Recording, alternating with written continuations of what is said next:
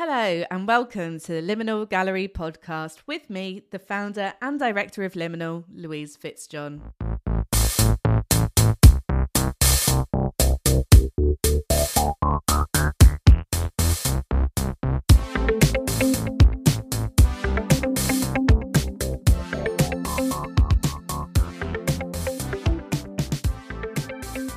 Podcast is an opportunity to speak to the contemporary artists I'm exhibiting in my Margate based art gallery. With an exciting programme of solo and group exhibitions, hosting this podcast is a fantastic way to delve deeper into the artist's practice and to probe their innermost thoughts about their exhibitions. Liminal Gallery was founded in April 2021 and works with contemporary artists currently practicing across the UK and Ireland, showing the incredibly diverse creatives that are based here. I've been working in the art world for over a decade and I'm incredibly passionate about fully supporting the artists that I work with. And I spend most of my time trawling through social media to find artworks which blow my socks off. The artists I work with have an approach which I haven't seen before, a unique talent which spans across the mediums. I'm so excited to share these artists with you as we have in depth conversations exploring the artists' lives and works into what makes them tick and what gets a ticking off. So I hope you'll join me both on this podcast and down in Margate, where you can see the exhibitions of these artists in person.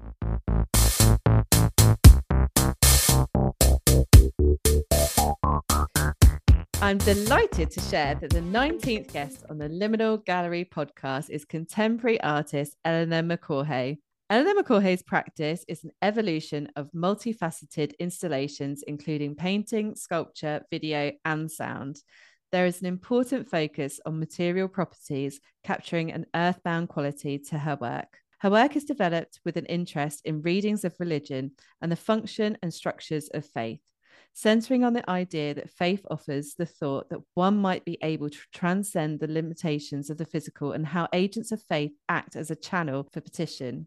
Eleanor is a fellow sufferer of endometriosis, a condition where cells similar to the ones of the lining of the womb are found elsewhere in the body. For those that haven't come across this, each month, these cells react in the same way to those in the womb, building up and then breaking down and bleeding. And like the cells in the womb that leave the body as a period, this blood has no way to escape. This can cause inflammation, extreme pain, and the formation of scar tissue, causing huge and varied complications. I saw Eleanor's work and resonated with it so much. Yet the way that she creates her work about her personal issues transcend the original meaning. Her exploration of womanhood and the politics of women's bodies speaks to a much wider audience, and surpassing the pain, there is so much joy, beauty, and hope that sings throughout her practice. Born in Dublin, Ireland, McCaughey studied at TU Dublin. Recent exhibitions include Forget Your Cares, Sow Your Wild Oats, Sin is a Wonderful Disease, a solo exhibition at Kevin Kavanagh Gallery, Dublin. Pay no attention to that man behind the curtain, a two person show with artist Lucy Sheridan at the Complex Dublin. And she has an upcoming solo show at RHA Ashford Gallery, Dublin in 2024.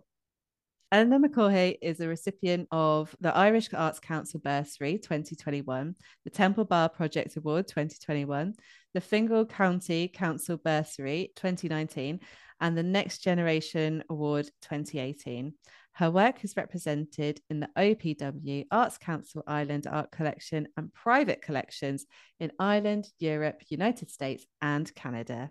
Eleanor McCaughey, thank you so much for joining me today. Oh, thanks for having me. that was really nice. A nice intro. Thanks. You're very welcome. So, my first question your practice is multifaceted, as I said, including installations, painting, sculpture, video, and sound. How did your practice begin and has it evolved over time, collecting more strings to your bow, or was it always so diverse? Definitely wasn't as diverse. Well, when I finished school first, I studied animation. So that was like computer based. So I wasn't painting really. I was kind of doing a bit of drawing. Um, so I was on computers all the time. So I really needed to feel like I was creating something with my hands after a while of using the computer. So I did night classes in oil painting. So it was painting the figure. Yeah, it was very systematic, you know, underpainting, glazing, learning how to mix skin tone. Um, so it was a really intense course, but it really gave me the tools I needed to start painting and experimenting with paint. So around that time, I moved to Canada for a year actually. And that's when I really started painting because I had these really nice neighbors. Um, I moved into this really arty building, which I was really lucky that I just happened to move into this building. And the neighbors across from me were tattoo artists and painters. So they uh, knocked on our door and welcomed us to the building, myself and my now husband, Kian Walker. And yeah, from there, like we would watch The Bachelor, sit around and paint, and yeah, it was really cool. And then next door to those guys, there was a bunch of lads from Montreal and they were graffiti artists. So Kian is also a graffiti artist, so he would go out and they would illegally paint trains and you know sit around and draw and paint and you know we had our regular jobs as well but that's that's really when I got into painting in a big way um I used to paint in school I suppose but that was just you know secondary art class kind of thing. So when I came back from Canada, I decided I'd go back to college. So I went back to college when I was 29 as a mature student and I studied fine art. And yeah, I really didn't have a clue. I didn't have a clue about the art world at all. Like when I think about it now, when I came back from Canada, I was painting these really, really weird paintings that are actually kind of similar to my paintings now in in ways. They were really imaginative and the figure was in them. Yeah, so I've kind of come full circle, but I remember I was looking for somewhere to show these works and I didn't really know how galleries worked. So I Googled A to Z of galleries in Dublin. And then the first one came up was this place, Adams, but they were an auction house. And I applied there and they were like, Are you sure you want to auction work? Because if they don't sell, you're just starting, you know? Yeah, I just went ahead anyway and they sold. So it was like, that was kind of just the beginning of things. It was like, oh, people want this in their home or you know yeah but I really thought about work quite differently then. Like I thought about like a painting is an object that you you know make and that someone buys. It was real very basic understanding of art um, which completely changed then when I went to art college you know. I remember my tutor kept on telling me to stop thinking like a designer. So a designer would have a finished painting or image or product in mind. So stop jumping, you know, to the final result and just concentrate on the process and let go and experiment with materials and like push things further, you know. Yeah, so it was a huge lesson for me. So yeah, that's kind of how I got here. So I left college kind of fascinated with expanded painting. So basically, painting just kind of outside the canvas or like installation.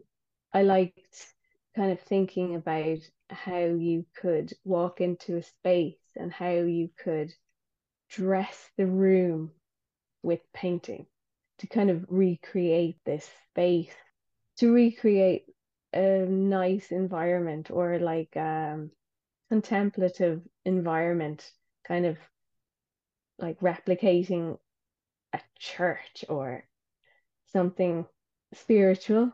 Not that I'm making work that is like specifically spiritual or anything to do with religion, but I was thinking more of installation and how the materials they began to really take on kind of like a semiotic base, you know? So it was just trying to recreate an experience, I suppose. You mentioned your husband Kian is a graffiti artist, but then he's also a sound artist. Yeah. So was he already doing that when you met him? And was it meeting him that kind of brought you into experimenting with sound as well? Well, we met quite young actually. So he wasn't even like he would play guitar and that kind of thing, but he worked in Tower Records, this record store. So he's like an encyclopedia of music. but he started experimenting with modular synths. And I have this relationship with music that, you know, I play it when I make work and it makes me feel things that visual art can't. Like it's really emotive. I find I get really emotional when I'm listening to music. Like some tracks will make me cry, like bring me to tears. Where the only painting that has ever kind of brought me to tears is this one painting by Peter Doig in the Walker Gallery in Liverpool. When I saw that, it brought me to tears. But that's the only visual work that has ever kind of I do get emotional, you know, when I see great work, but this literally brought me to tears. So I feel like with sound, I needed to bring that element to the visual to create this kind of ethereal, atmospheric base, you know? It becomes way more immersive when you add a sound element to a visual element, you know? Um, next, I'll be experimenting with maybe smell or something. I had a show one time in Dublin in this place called the Complex, and it's they had an old building that was beside like a fruit market, and you could smell the fruit in the place. And I remember hearing one person leave my exhibition going, she thought of the smell as well. Like, could you smell the strawberries in there? yeah, so I was thinking that's a really good idea. yeah, so maybe I should bring that to it. I don't know. But yeah, I also love, you know, video as well. I've only started doing video in the past couple of years. Now, I'm very low-fi, low tech. I film things on my phone and I'll get Kian to like help me with the sound and but for our show that we did together in uh, Liminal Gallery, I got Kian and Brian Robson to do the sound for the opening night, which I thought was cool. So it was magical. Thanks. So I recorded sounds for that piece in the Tyrone Guthrie Centre where I did a residency in Monaghan. So it's this stately home and it's there's like cottages that artists can stay but you can also stay in the house and it's you get fed. You get your dinner made for you which is amazing because you don't have to think of you know what am i going to have for dinner i have to go to the shop i have to find a recipe make the dinner like it cuts all that out of your day and you just get this cool studio. Um, it just frees up your time and you can really concentrate in the work. So I did a lot of sound recording there. So there's a beautiful lake, which I recorded it, the sound of the lake kind of, you know, lapping up against the boathouse. And then it was a heat wave at the time. It was September. And we had this week of really hot weather. And the sounds of the birds was it was insane. So i recorded some of that. And i also recorded studio sounds of me painting just like with a dry brush you know? So the guys used all these samples, they gathered them all together and they kind of manipulated them and molded them through the synths and created this cool like soundscape for the space. It was real. it was. I think it made the whole space come alive. Ah, because all of the exhibition is hung with floor to ceiling paintings that are just your patterns. Some of them are really quite frantic, some of them are really loose, some of them are really soft. And so, because of all of these patterns just surrounding you in this very tight space with these very static noises, and then sometimes you hear the birds come through, you hear scratching noises, and just all of that combined, it just made the whole space pulsate, move. It was incredible experience. Oh, and for me, it makes me think about the viewer being in my studio or something, you know? It's bringing elements of pre-show or like pre-presentation where the work is really quite raw in the studio and just recording those sounds and bringing it into the gallery space for me felt like I was kind of sharing a bit more of an intimate process with the viewer. You know, that's how how I really felt about it. And then I made these shirts for the guys to perform in. so I painted the shirts the same pattern as the wall hanging because I kind of felt like they should be almost melting into the paintings or like being camouflaged or being part of the work. Yeah, that's kind of how I was trying to think about it. And even the way the paintings were hung on the wall hangings. Originally, I was going to make these frames for them out of plaster, and I decided against it because in the studio, I started just putting like blue tack behind the paintings and sticking them on and I thought it looked really cool. And if they were in the frames, I just kind of felt like again it was one step further from the studio, you know, just one one more step that was removed from the studio. So I kind of wanted to just have it as raw as possible. I suppose. Yes, that was my idea behind that presentation as well. And then there was the curtains. I did a show a while ago called Pay No Attention to That Man Behind the Curtain. And we were really thinking it was a two person show with Lucy Sheridan, you mentioned in the intro there. so it was based around the return to Oz. I don't know if you've ever seen it. Not a lot of people have seen this movie. I love it. Oh my god, I'm obsessed oh. with it. Yes, course I've seen it so dark for a kids. Yes, it is. Because I remember the first time I saw it, I was home sick from school. I was like lying on the couch, and this came on the telly, and it was just blew me away. Like it's just so dark and so magical. I've always been really drawn to like a darkness or like mystery, fantasy. But anyway, the show was based on Return to Oz, but the title of it was based on The Wizard of Oz, where Dorothy arrives at the Emerald City and she finds that the wizard is no more than an old man behind the curtain running the show. It says so much.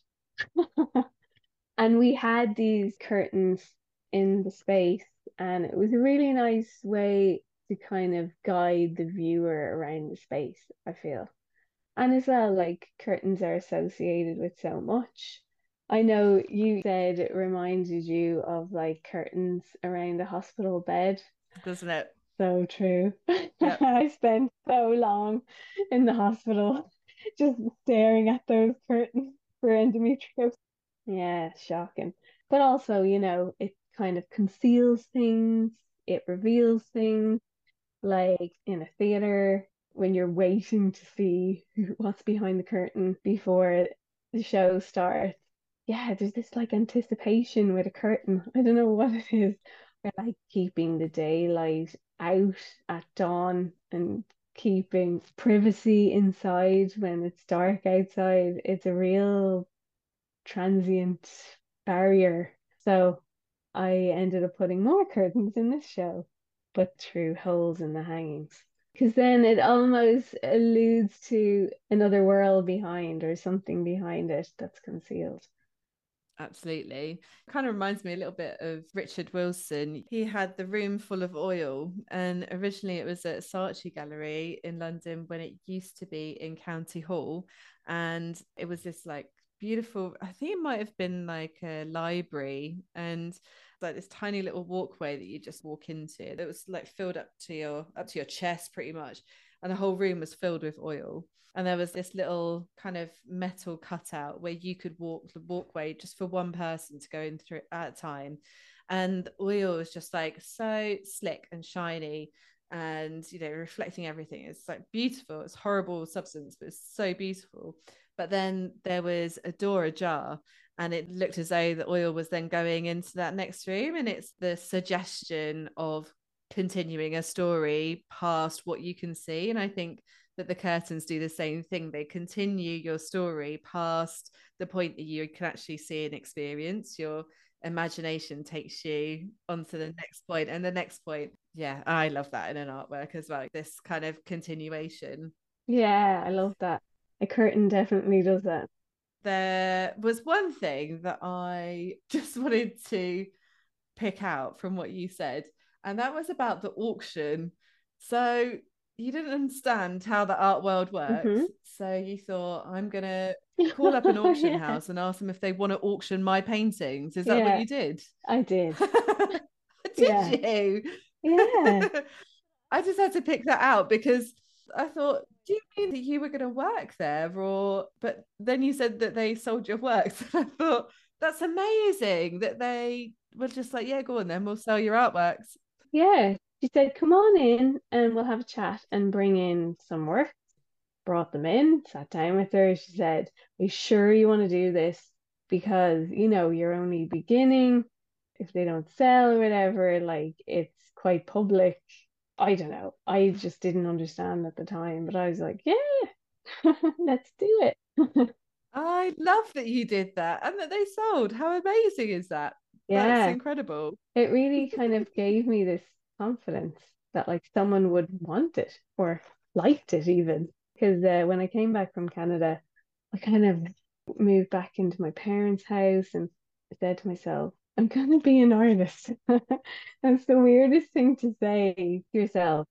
Or even even that moment when you call yourself an artist.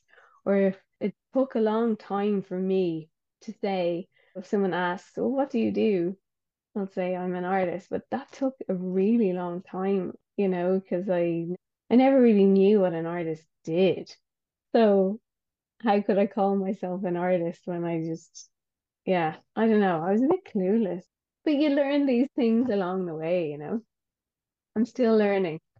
but then I think that when you do something that is creative and you have to work so many jobs that you don't necessarily want to do or are interested in doing so that you can fund the thing that you love it then becomes really hard to say this is what i do even for me working in galleries and i started off as an intern and slowly worked my way up and to be able to then say that I'm the director of a gallery, you know, that I have my own gallery, that I'm a gallerist. And it's like it just it took such a long time to get there so uh, yeah i can totally understand that it would be the same for being an artist because you know i had to work loads of jobs to fund the thing that i love doing even when it was like just putting on shows doing pop-ups and stuff it took a very really long time to be able to actually work in that field and say that's what i am so it's the same for artists isn't it yeah but everything that we go through,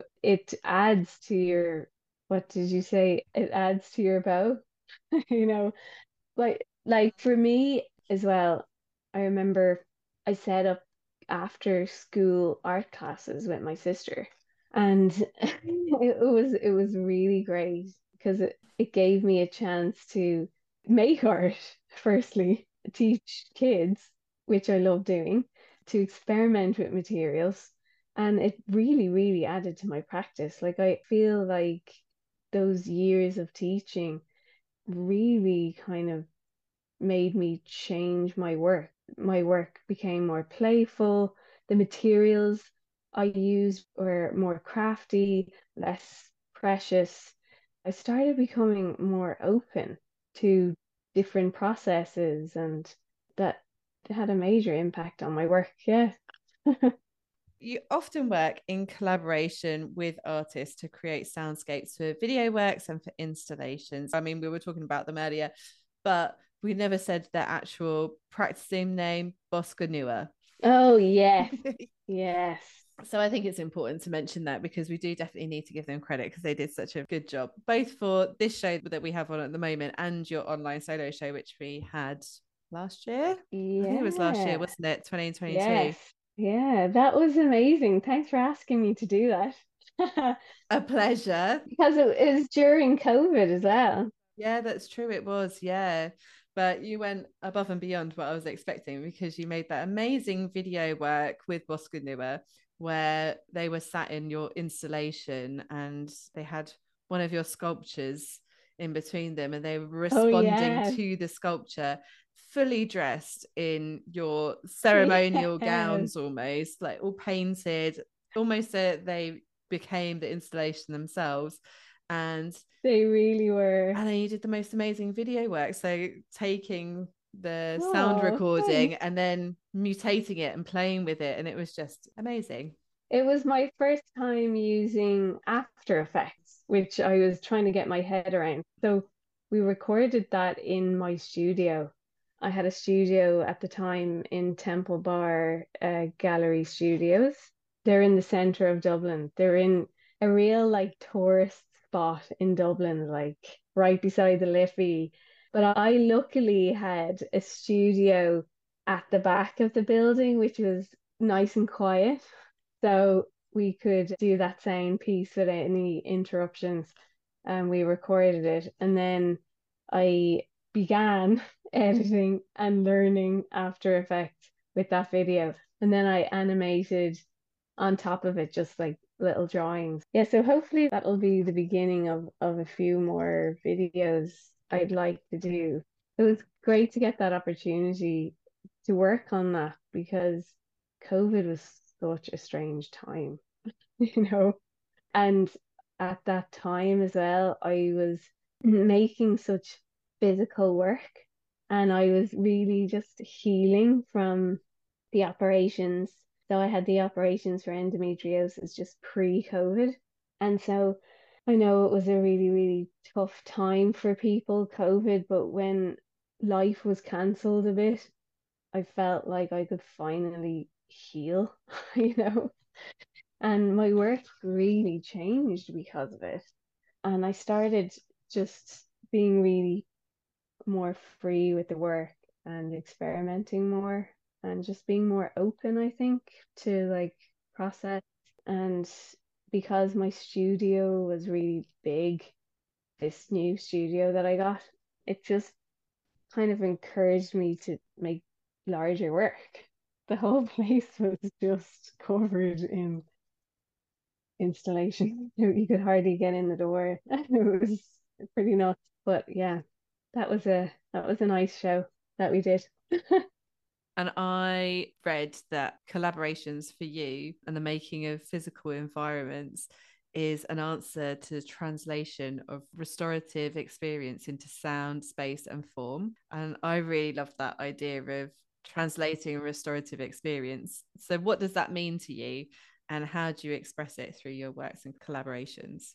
I, yeah, when you say restorative, for me, it making art restores a sense of self. And I think it's gotten to the stage where it has really wrapped around my identity, you know, like being an artist is really it's become my identity and I don't know if that's like I've spoken to different people about this. One person said that that's a bad thing and that you need to get a hobby. but my hobby is art. like I drink, sleep, breathe art. I work in a museum as well. I make it. I suppose for me, I always wanted to be a mother and it never happened for me. And I always kind of saw my future as like being a mother, maybe being an artist, or maybe not as intense as I'm doing it now. um, I think maybe like I drew myself into my work, and that's why it's restorative for me. Because, as you know, endometriosis can just cause infertility. It takes, on average, like seven years or something to diagnose endo. For me, it took around that, that time. And we, myself and my husband were trying to conceive for a long time. Nothing was happening and then they can't diagnose it until they go in to operate. Um, so when they did go in to operate, they unfortunately left me with internal bleeding, and so I was like rushed back into the hospital then, and then they had to take out all my organs. I was really infected inside. So they had to take everything out and wash it. So it was like a major thing. Yeah, it just really set me back. And then afterwards, like the reason I went in to get the operation was because, well, firstly, I had cysts, so they were going to get rid of them. But then when they got in, they didn't realize that the endo was that bad. So they vaporized it and they obviously nicked the blood vessel or whatever. So afterwards, they said that I was too damaged to conceive. So after that, I think my coping mechanism was let's throw yourself into your work, throw yourself into your art. And I know my work isn't very literally about infertility, or by looking at it, you wouldn't necessarily think that that's what it's about. But um, I suppose my work is everything that I am thinking about, you know. After I found out I couldn't have children, you go, okay, well, you're not going to be a mother.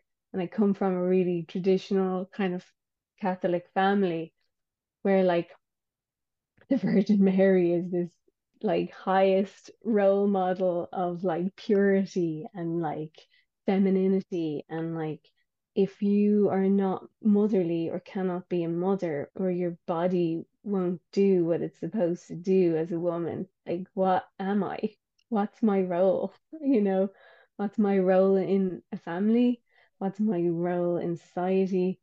I just kind of had to rethink things rejig things in my brain you know and i did and i feel now i've gotten to a place where I'm really happy. you know, I'm happy with my life. I'm happy where I am. I'm really in a rhythm with my work.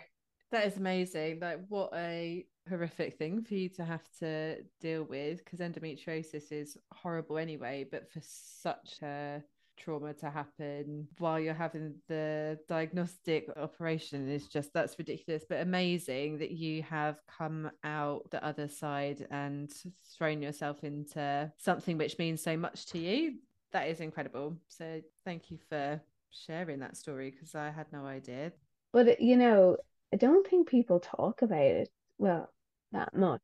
And like i know women can get pretty desperate you know when you're trying to conceive and nothing's happening. Like you should have seen my Google searches. they were like, I am spotting after, you know, like I'm bleeding after this day. Is it ovulation spotting or is it like all this? Like my Google searches are just insane. I was getting a wee bit obsessed about about this, and I think that's what happens from talking to a lot of my peers, you know, and it's a phase in people's lives. Yeah, exactly. And I think that's why I wanted to explain what endometriosis was at the beginning of this when I was doing the intro, because when I got it, literally the only time that I'd ever heard it mentioned was Lena Dunham, the director and actress. She has it, and she's the only person that I have ever heard mention it and I had no idea what it was when I they basically thought that I had cancer because a scan had shown a growth and it was endometriosis in the end, but I had to go through all these tests and things because they thought it was cancer.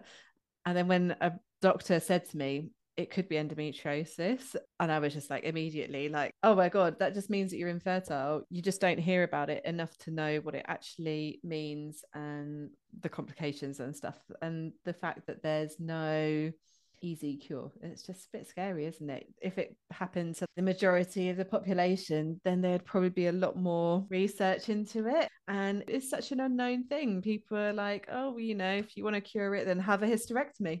It's like, that is not a solution. And also, you know, everyone's experience of endometriosis is different as well. So it's a bit of a, a mindful. It is, it is. And I think that it's good to talk about these things and to raise a bit of awareness, even if it is on a art podcast. Yeah. we cover all topics. yeah. I think that you mentioned earlier that you were on a residency at the Tyrone Guthrie Centre in Monaghan. Yes. And so you created the artworks for your show at Liminal Gallery, Swallowing Mist to Lick Your Mouth, while you were there on the residency. And it is a visceral and emotional response to the land. So tell me, how did the title for the exhibition come about? Because obviously I love it. And obviously on the opening night, it was incredibly fitting because we had that freezing fog. It was incredible. We couldn't have timed it any better. Yeah, that was crazy that the night of the opening, how thick that freezing fog was. Yeah, so the title Swallowing Mist to Lick Your Mouth. So it's actually like it's kind of an embarrassing title. so when I was away on residency, I was kind of thinking about Kian because I was away, just thinking about being a woman, you know, everything. So I would go on these walks in the morning down by the lake, and because there was the heat wave, for some reason, maybe the dew from the night, I don't know, on the land, when the heat would come in the morning at dawn, you would get this incredible mist. and so, yeah, it was really, really thick by the lake, and you could see the sun coming up. It was beautiful. So I would go on this walk early in the morning and I would ring Kian and wake him up and I'd be like pretending to kiss him on the phone, like, you know, making faces like so swallowing the mist was like, you know, inhaling this mist and then to lick your mouth was kind of me pretending to like lick lick his mouth on the front. yeah, pretty literal. pretty literal title. Yeah, I suppose, you know, even the titles from that show, I'm just looking at the works here now, actually. Um, they're all like separate works, as in they're not under an umbrella of like one set theme it's everything that I was thinking about on that residency, and they just kind of manifested. like, I think one question you were asking me was about the titles of the paintings as well. Yes, like sometimes I would take them from a lot of music. Only recently I've been trying to write bits of poetry and I'm not, I don't know how to write poetry, but I'm kind of trying because I've been on this residency twice. So, on the residency, right, the guy who owned the house, his name is Tyrone Guthrie. So, that's why it's called the Tyrone Guthrie Centre. And he was a playwright and he used to have big parties in this house. So, he was always hosting artists, musicians, poets writers. So after his death, he wanted this tradition to continue. So that this is why he has given the house to the state and they run this residency. And so one of the uh, rules is you have to show up in the kitchen, this big long table with 12 other artists that you don't know. So you meet them for breakfast at nine o'clock, uh, you meet them for lunch at one o'clock, and dinner at seven o'clock. And so the first time I was there, I was the only visual artist. So I got to sit in the middle of poets and writers. There was one woman who was like a crime writer. Yeah, it was brilliant. So I got to hear all the writers and poets talk about their work. It was so interesting because I'm just used to visual artists chatting about their work. But it was really nice to hear this. So I was kind of thinking about this a lot. And one of my paintings in our show in Liminal Gallery was called, it's a kind of a long winded title, but it depicts a writer. and it's called Talking About How Writers Write About What They Talk About.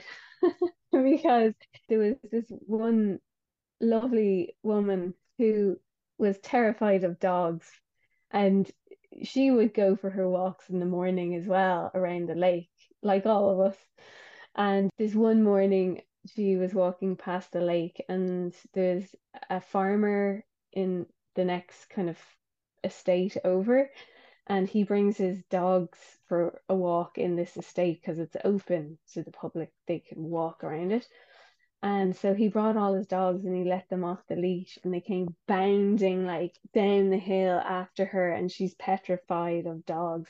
So at the end of the residency, we all like gathered in the lounge area. It's like a big room with a grand piano and like an old fireplace and loads of books on shelves and really high ceilings. A beautiful estate and she read this amazing poem that she wrote about this experience of the dogs running after her. And it was just incredible how she just encapsulated the feeling that she had, the fear that she had, and how writers can really express that. And I really admire that. So I'm trying to give it a go. I'm trying to express myself with words. And so I really tried with the titles for this show to kind of not just nick them off as something that resonated with me, but to try and think of words that kind of sound lyrical but mean something to me. And with the titles, are you trying to guide the audience or steer them away?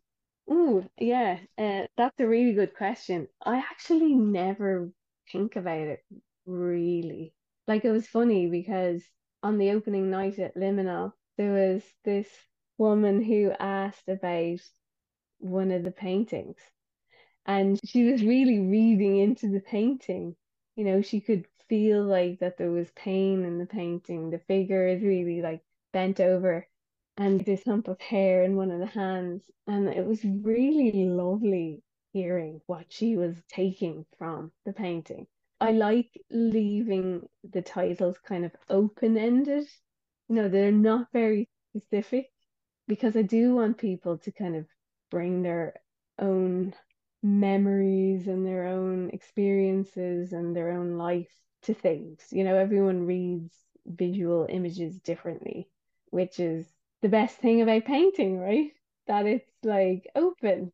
Yeah, so I don't want to steer people directly to something very specific. Just leave it a little bit open, you know? Yeah, definitely. And I think that the title really has the ability to set a particular mood, whether it's like the right move or it's a red herring. And one of my worst pet peeves is when people leave works as untitled. I just think, what a waste, a waste of creativity. It's so lazy. it's like you were saying about this idea of extended painting. And I really like that as a concept because the painting does extend past its limitations. You have to think about the placement, what color it's sat on, how you title it, the smell of the room. Everything is going to affect the way you read that work. Because if you see it in a different place, think about like yeah. really iconic works that you've seen in several different exhibitions depending on where you see it, it changes the mood. If you're looking at a work and there's a alarm in front of it and you're constantly leaning forward to get a closer look and you're setting off the alarm, that's going to leave you with one experience as opposed to seeing it with freer security protocols. All of those things, it's all going to affect like your reading of the work. And so I think a title is the very least that you can do. Actually, there was one artist so on the same trip to Liverpool, when I went to the Walker Gallery and I like cried in front of the Peter Doig painting, there was also this amazing show on by this artist. He's an English artist, Benedict Drew. I think he might live in Margate. I'm not too sure. Anyway, it was amazing, this show. So you walked into this room and it was really, really dark. And he had this like glow in the dark silly string. And he had video he had amazing sound he had images. It was so immersive. It was like i'd never seen or experienced anything like it. Everything was considered you know all the senses were considered. And i think that really really inspired me to be more considerate of the viewer I've had many people saying it's like walking into your, I was going to say your mind, but then it's like so pink and fleshy that it's more like walking into your body. And there's something so cozy about it, like these kind of yeah. fleshy, pinky, purpley walls. It's perfect for a winter exhibition, I have to say. it was quite Christmassy or something, wasn't it? It was actually a really nice challenge to make something for that space because it's such a unique space. Firstly, the size. I've never seen anything like it. You really have to think about the space in a different way because the ceilings are so high as well. They're quite deceiving.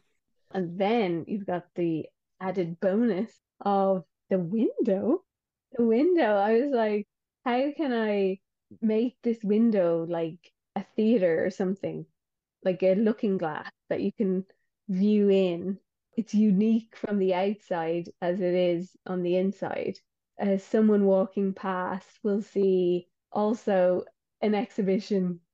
And also, if you go inside, it's a different exhibition. It's also that idea of it expanding further and it's going behind the curtain or behind the door, or it's like this little other portal.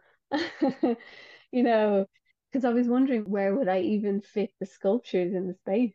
So I, I wanted them in the window, but I didn't know how. And I tend to make everything modular so that when I bring it to the space, the space dictates where things will go. I had it in my head, the general idea of how I would hang the work, but it changed when I got into the space, you know. The the window specifically changed. And there's also extra works which you brought, which you didn't put up. Did you expect to put up all the works? You know, I wasn't too sure. I usually bring a little bit extra.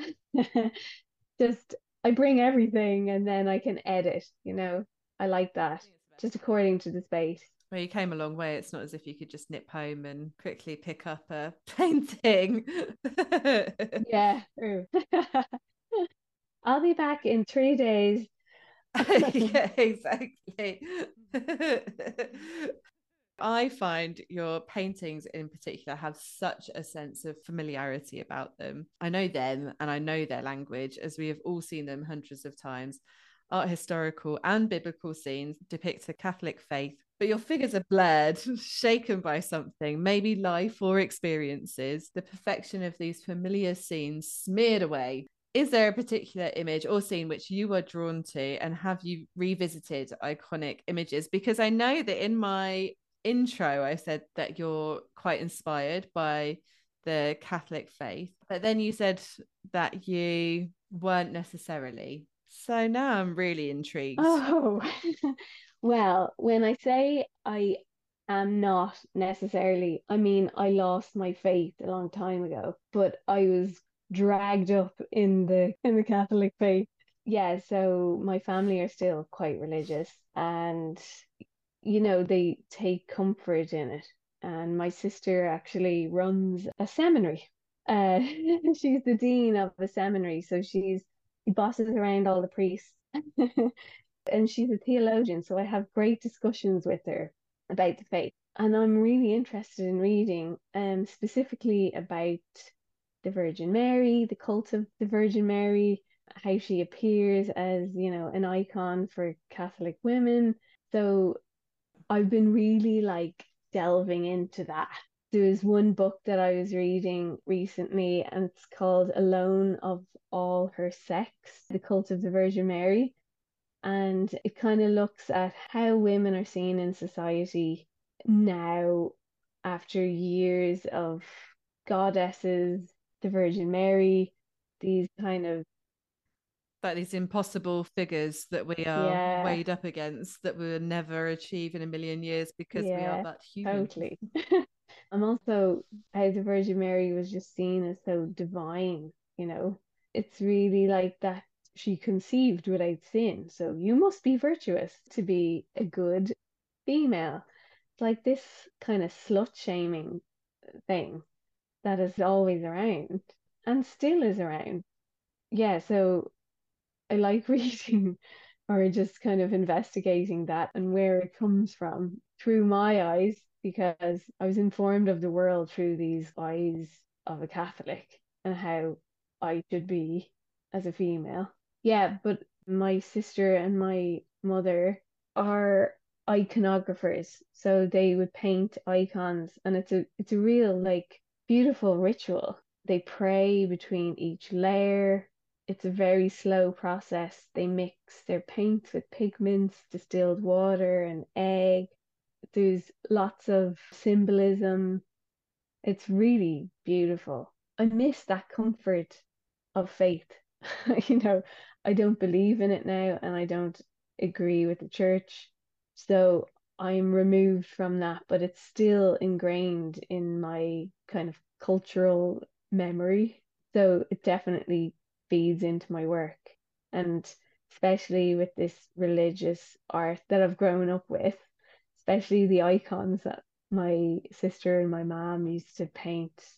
You keep them or you give them as gifts, or you can give them to the church, but you can't sell them because they're seen as something votive or they're quite sacred. So there's no monetary value, you know.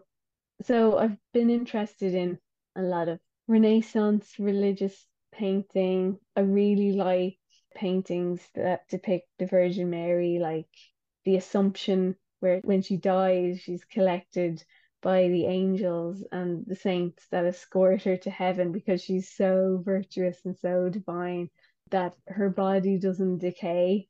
So she actually ascends into heaven as a person yeah, but it's just funny how she's such an amazing figure, but at the same time, women, it's just a double-edged sword. You know, you have Eve who caused the fall of man because of her sin, and then you've got the Virgin Mary who's this virgin on a pedestal. It's just these crazy dynamics going on, which I'm really interested in.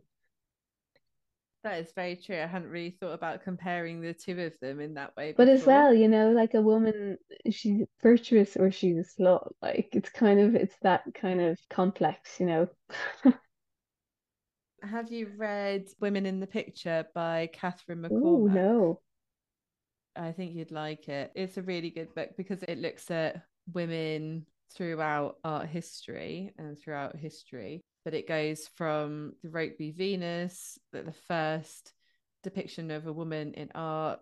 Sailors used to travel from all over to see her, and they would masturbate in front of her because she was just like so beautiful, so desirable.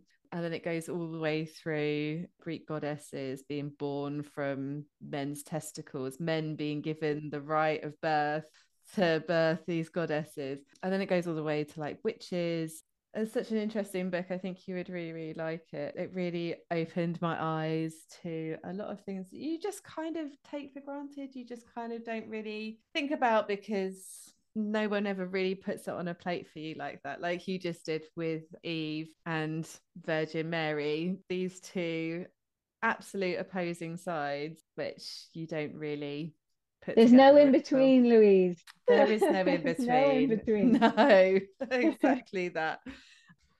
Your art historical references are brought into a contemporary context where the colours, backgrounds, the use of texture, patterns, glitter, and painterly style take over the subject.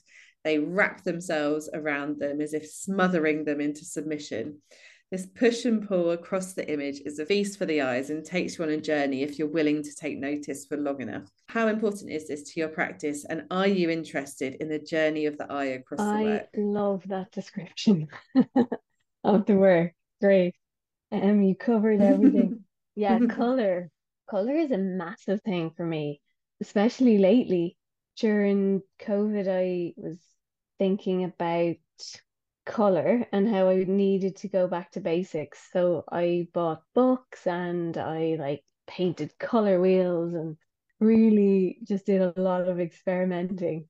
And then I started teaching in the National College of Art in Dublin um last year and this semester and teaching color theory you really need to refresh it and I had them doing these like quick paintings, doing monochrome paintings or using two colors or using one color. And I was thinking to myself, why haven't I doing this in the studio? Like these are amazing lessons. So I started doing these exercises in the studio, and I think it's having a positive effect on everything else, you know, like composition and shape and texture.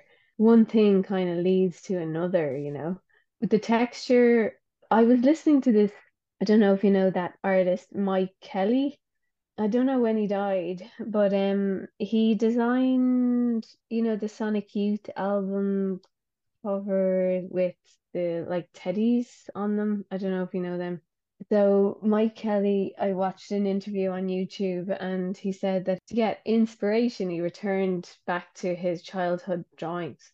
And I was thinking about this and it's a real good method to unlearn things, which is really important as well. Because if you keep striving to perfect, perfect, to perfect, you, well, I get really, my painting gets really stiff and like you get hung up on things to look real or to have depth. I was getting way too hung up on technique for such a long time. So when I heard him talk about unlearning, I was like, such a good idea. So I went to my parents' house and did the same. I went through some childhood drawings that I had and I found this one drawing and it was amazing. I must have been about seven and it was a crayon uh, drawing and then it was painted over with like a watercolor or a gouache. So it was like wax. The wax was resisting the gouache. And so it had this beautiful texture. So i brought this home and i said right this is the beginning of all my new paintings. I'm going to paint on paper. I'm not going to paint on board anymore. I'm not going to paint on canvas anymore. I bought a load of crayons oil pastels did loads drawings, did gouache washes. And so from that point, this is the beginning of all these paintings. And then I kind of layer on top with the oils.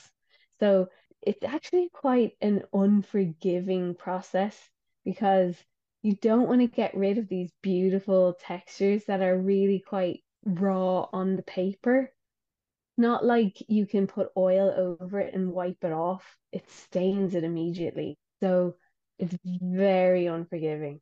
So I try and keep like areas of texture that I created from the wax resist and then I try and paint around it. And sometimes it fails and I've lost it forever. But then sometimes it just really works, you know, just so magical when it works. And I get in such bad form when it doesn't work. It completely like changes my mood.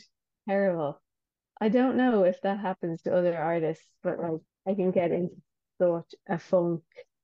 I think Kian knows like when I come home from the studio whether it's gone well or not, you know.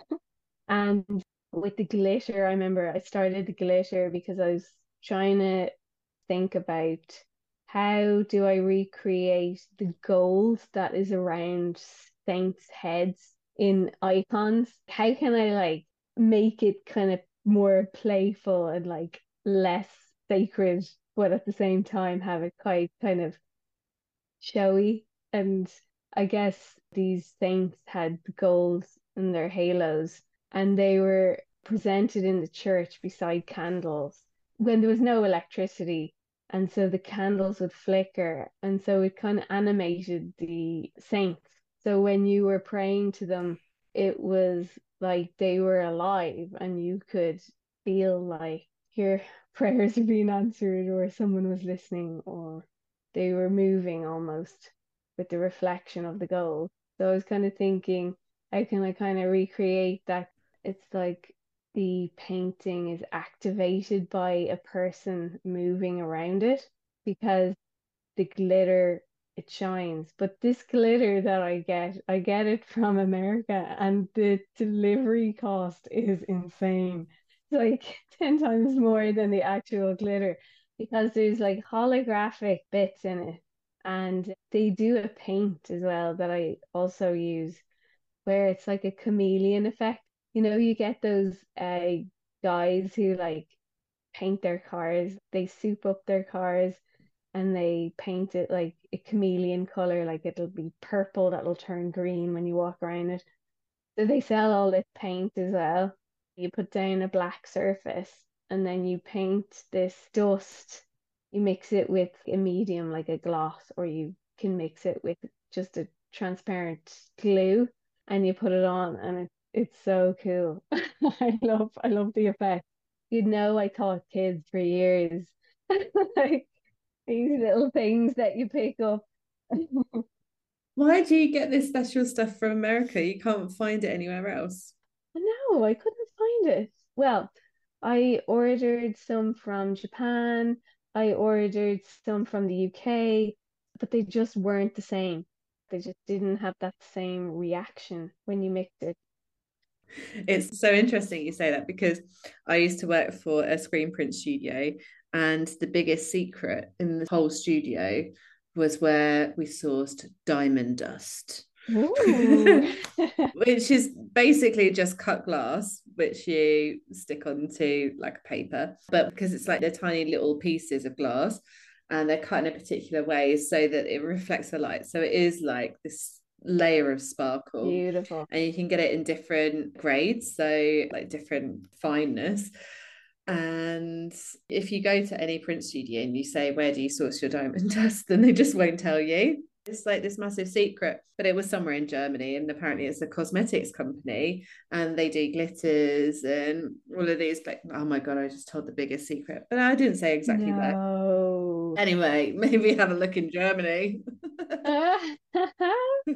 I'll be googling a German. Uh, yeah, exactly. Uh, glitter companies but yeah, I love the fact that you use glitter because you don't see enough artists using glitter. One, you don't see enough artists using glitter successfully. Two, and I think that you got it. You know, like it just brings me so much joy. Oh, thank you. And I do feel that your technique, it definitely feels like you've got a lot looser. Like looking at your older works, to where you are now it's amazing to see like that looseness that you've really lent into more of a emotive maybe intuitive response rather than getting mm. into that nitty gritty fine detail. You've like lent into that side of it more which just you know excites me a lot more. Yeah. If you get too hung up on technique you just get completely bogged down. And I remember before these works, I was making very realistic looking models of heads. Like they were oil paintings of these sculptures. And I was getting really hung up on like painting a shine, you know, or something making it look reflective. And I get quite bored easily. So as soon as I start to kind of think that I have a handle on it, I was getting so bored because nothing being made on the fly. It was a very step by step process to make something look like something. Whereas with these paintings, I have no idea what it's going to look like when it's finished or what the composition is going to be. It's really decisions on the fly. Like I have a general drawing that I do, but it's usually ends up completely different, which I love because I get so bored so easily. So it's it suits me, you know, well. and you know that it's amazing that you found that artwork your seven year old self's artwork. Also amazing your parents kept it. Yeah. Good on them. but amazing that you found that and then that ignited this whole new body of work. And is that how you're still working? Are you still working in that same way? Yeah, yeah. That's the beginning of every painting. Yeah. But no, it is great. Well done to my parents for keeping keeping our artworks. But see, my mom was my play school teacher. No we used to have like a basement in the house that I grew up in, and it was called Daisy Hill Play School. And she would do my hair and put my coat on and put my bag on and put my lunch in my bag and send me down the stairs. and then I would hang up my coat, hang up my bag, just to be like all the other kids, you know. There was a, a great art cupboard there in the basement so, you know, after play school, she'd like set me up. She'd put newspaper on the table. Here's a few sheets and here's the paint. Just go for it. So I think she kind of started me off. what a way to get someone into painting. Yeah, true. So, the questions that I ask everyone what do you enjoy the most about your practice? So, probably just closing the door of my studio being by myself and getting to just play. I think that's what I enjoy the most. Just making. I just get lost. It's so good for mental health. It's so important for everybody to take time to do something that they enjoy, do something that fuels them, gives them a sense of peace, and so they can switch off from the world. It's just really important to give yourself that, even if it's an hour, you know. That's a good answer. And you know, before I go into this next question, there was something else that you said at the very beginning when you were talking about your residency and how they cooked for you. So I just recently watched, and I think it was an interview with Aretha Franklin, and she was being interviewed, and the guy asked her, What's your biggest challenge? And she said, What to cook for dinner? and he was like, You cook your own dinner? She was like, Yes, I do and it takes up all of my time trying to think yeah. of what I'm gonna make, go to the shop, buy the ingredients. What do we all fancy?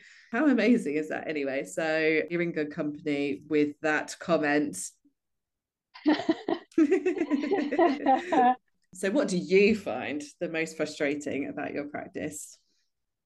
Probably trying to figure out when a painting is done. It's probably the most frustrating thing. I'm meant to stop. Yeah, it's a big thing. But sometimes if you don't know, if you live with it, it eventually, you know if it's done or not. You'll figure out what to do next. But if you keep seeing it over and over again, I don't know, it kind of becomes finished or something. You can't think of anything else that will go on it. I know that's kind of a weird thing to say, but yeah. No, I don't think so. Do you have someone in a studio close by or, you know, someone that you kind of show it to, or do you keep it very much to yourself until you know it's done? I show Kian everything. Oh, do you? Yeah, I do. And like he has a studio practice now too, and we'll take photos and then as soon as he comes in, I'm like, How did it go? And I'll ask him, you know, do you have any photos? And he always will, and same vice versa and we'll ask each other questions about it and it's really really nice to have that you know. But you know i do have some friends we do studio visits which are really important. And then gallerists yeah it's a good community. There's a good community here uh, that i'm a part of which is really nice. That's really special being able to find your community, no matter where you are. Dublin is a city, you know, it's hard finding your people, right? Yeah. Any in any city or in any town, really. It's that's a massive challenge, but I think it's so important. Mm, it seems like there's yeah, like Margate has that real heart to it. Seems like there's a nice community there. Well, Margate is special. lovely people I met. oh, I'm so glad. I'm so glad you had such a good time because that was your first trip to Margate, right? Yeah, great place. I'll be back. I'll be back. Come back in the summer. Yeah, yeah, when there's not freezing fog. You've done your December stint and now you need to do your August stint and you know you'll see the two different sides to Margate because they're two very different sides, the winter side, the summer side. But both can equally as yeah. beautiful and as wonderful. really selling Margate to you, aren't I? You don't need to, it's already sold. Do you know what? One thing that I was going to ask you, which I forgot, you know, you said that a painting brought you to tears and it was a Peter Doig. Do you remember the title of it? It was The Blotter. I don't think I've ever cried in front of an artwork. Really? See, I know. Do you cry listening to music? Definitely. It just gets you, doesn't it? Like, Yeah, I, I totally agree with you. Yeah, music makes me cry, yeah. it stirs up all of these emotions. But yeah, I've never cried in front of an artwork. You see, I did my thesis on not on him specifically, but I brought elements of his paintings under the umbrella of this theme. So I kind of like studied him a fair bit. And then when I saw the painting in real life, it was like epic. Yeah, I definitely get those moments where you're just like, oh, gut wrenching, where you get like the goosebumps and you're just so excited to see something, you know, stirs things in you. But definitely, tears is never one that I've experienced in front of an artwork. Do you know what it feels like? It feels like, and I try to capture this in my work, right? So I feel like sometimes painting is like the presence of the artist, as in there is this decision making is there. It's like painting is performative, and you've got like all these brush strokes. It's almost like their signature. And when you're sitting and you're making a painting, you're thinking about what you what you're going to make for dinner that day. you think about, you know, a conversation that you had the, day before or problem solving. You're thinking about all these things, right? And it's swirling around in your head and it's connected to your body. It's like the paint and the paintbrush is like an extension of that. It's an extension of you. And so when that is being exhibited in a gallery or a space, feel like when I'm standing in front of, let's say, Peter Doig's painting, I'm like, wow, he made that decision. That hand, I can see that brush stroke that he did for the shadow. It's like a decision, you know? It's like all these little decisions in one painting. It's incredible, really. Yeah, that's kind of how I see painting. It's alive. That's so true. I recently Yeah. went to Istanbul, as you know, and I went to the Modern Art Gallery there, and there was a who was it, Richter painting. That is the only time that I've ever thought that way to look at an artwork and to be like, because it was such a monumental scale, it was absolutely ginormous. And like when you're up close with it, the paint is so thick and there's so many colors running through it. And it's just like this mess, but really delicious mess because it's just like this thick, gorgeous paint, you know, like there's just so many oozy, lovely Wow. textures on there. But then you stand back and it was almost like a meadow, and you could see the suggestion of poppies and these beautiful, delicate flowers and blades of grass. And so from afar, it just looked dainty and beautiful. And then you get up close and it's almost quite aggressive in the way that he's just like thrown this paint on and like moved it about and the way that it's kind of sitting on top of each other. There's something quite aggressive and maybe a bit violent about it. But then you stand back and it's like this tranquil, peaceful thing. And it's that real difference between the two. That push and pull that you're talking about. Yes, exactly. It has just such an agency about it. Yeah. But then at the same time, it's like, but how did he make that decision? To stand back and be like, yeah. how do you have a paintbrush long enough to like reach to be like, let me just do a mark right there? And for it to make so much sense. Yeah, it's pretty amazing. so, is there anything else you'd like to say about your current solo exhibition at Liminal Gallery, Swallowing Mist to Lick Your Mouth? No, just um, it's on till the 31st and drop in. Exactly that. well, Eleanor McCaughey, thank you so much for joining me today on the Liminal Gallery podcast. It's been such a pleasure speaking to you. and you too. Thanks for having me. It was brilliant. Swallowing Mist to Lick Your Mouth, the first UK solo exhibition by Eleanor McCaughey, continues until the 31st of September in Liminal Gallery at 34 Fort Hill in Margate. We're open Thursdays, Fridays, and Saturdays, 11 until 4 pm and outside of these times by appointment. More information can be found on our website www.liminal-gallery.com. Thank you so much for listening to Liminal Gallery podcast with me, Louise Fitzjohn, and I hope you'll join me for the next episode featuring Mercedes Workman, who currently has a solo exhibition entitled Turner's Female Contemporaries in the Cupboard, our second exhibition space dedicated to local Thanet based artists. Bye for now.